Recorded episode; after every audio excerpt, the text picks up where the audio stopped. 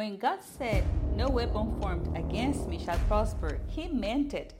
Yesterday at noon, I had just come out of the tag office in the downtown area.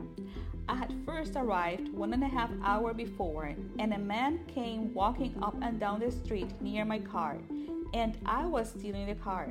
He was cursing, acting crazy, and like demon possessed. His clothes were clean, and his pants were almost falling, showing his underwear. I rebuked the demon in Jesus' name and prayed in tongues. He looked at the car but would not dare to approach it. I felt God's protection around me. I called Tony, my husband, and he said, Leave and go back another day. But the tag of my car was expiring, so I needed it. However, I drove away. I drove to the end of the avenue, about three blocks, turned left, drove some more, and stopped far away in a parking lot. There were people around coming and going. I called one of my favorite restaurants in town and ordered lunch. Meanwhile, I stayed in the car to do some work on my laptop. Then I drove away four blocks to the restaurant to have my lunch.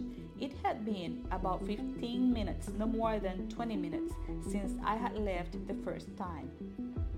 As soon as I parked the car, guess who's coming?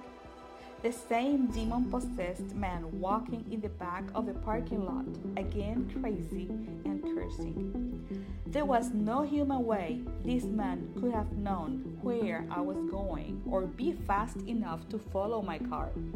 I had driven to faraway streets, completely different, and had made several turns on my way. This man could not have known where I was. During both encounters, I prayed in tongues and rebuked the demon in Jesus' name. I called Tony, and he said, Leave. And I was like, Oh no, my lunch. I was going to leave, called Manny, the owner of the restaurant, to tell him about this man and ask if he could bring me the food to my car, but the line was busy. I could not step out of the car because the man was walking in a circle behind my car. There were more cars in the parking lot, but there were no people in the cars or walking on the parking lot. It was only me in the car and this man walking in circles behind my car, demon possessed and cursing. Tony called me back, and while talking to him on the phone, People came out of the restaurant, and a few minutes later, the demon walked away to never be seen again. I stepped out of the car, went inside the restaurant, and enjoyed my lunch. As a matter of fact, I also ordered cake for dessert. I needed it after the spiritual battle.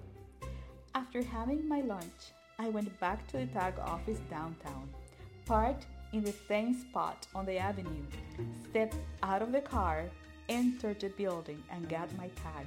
This time, the atmosphere was completely different. It was peaceful, cheerful, and clean. Thank you to my praying husband, and thank you, Jesus. Oh.